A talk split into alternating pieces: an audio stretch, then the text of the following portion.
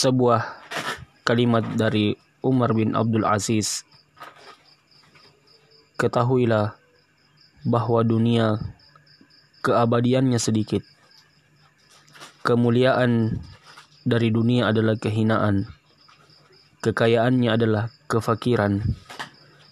Kepemudaannya akan menua dan kehidupannya akan mati. Janganlah kalian tertipu oleh kedatangannya Sementara kalian tahu ia cepat menghilang, sebab orang yang tertipu dengan dunia adalah yang terbuai karenanya.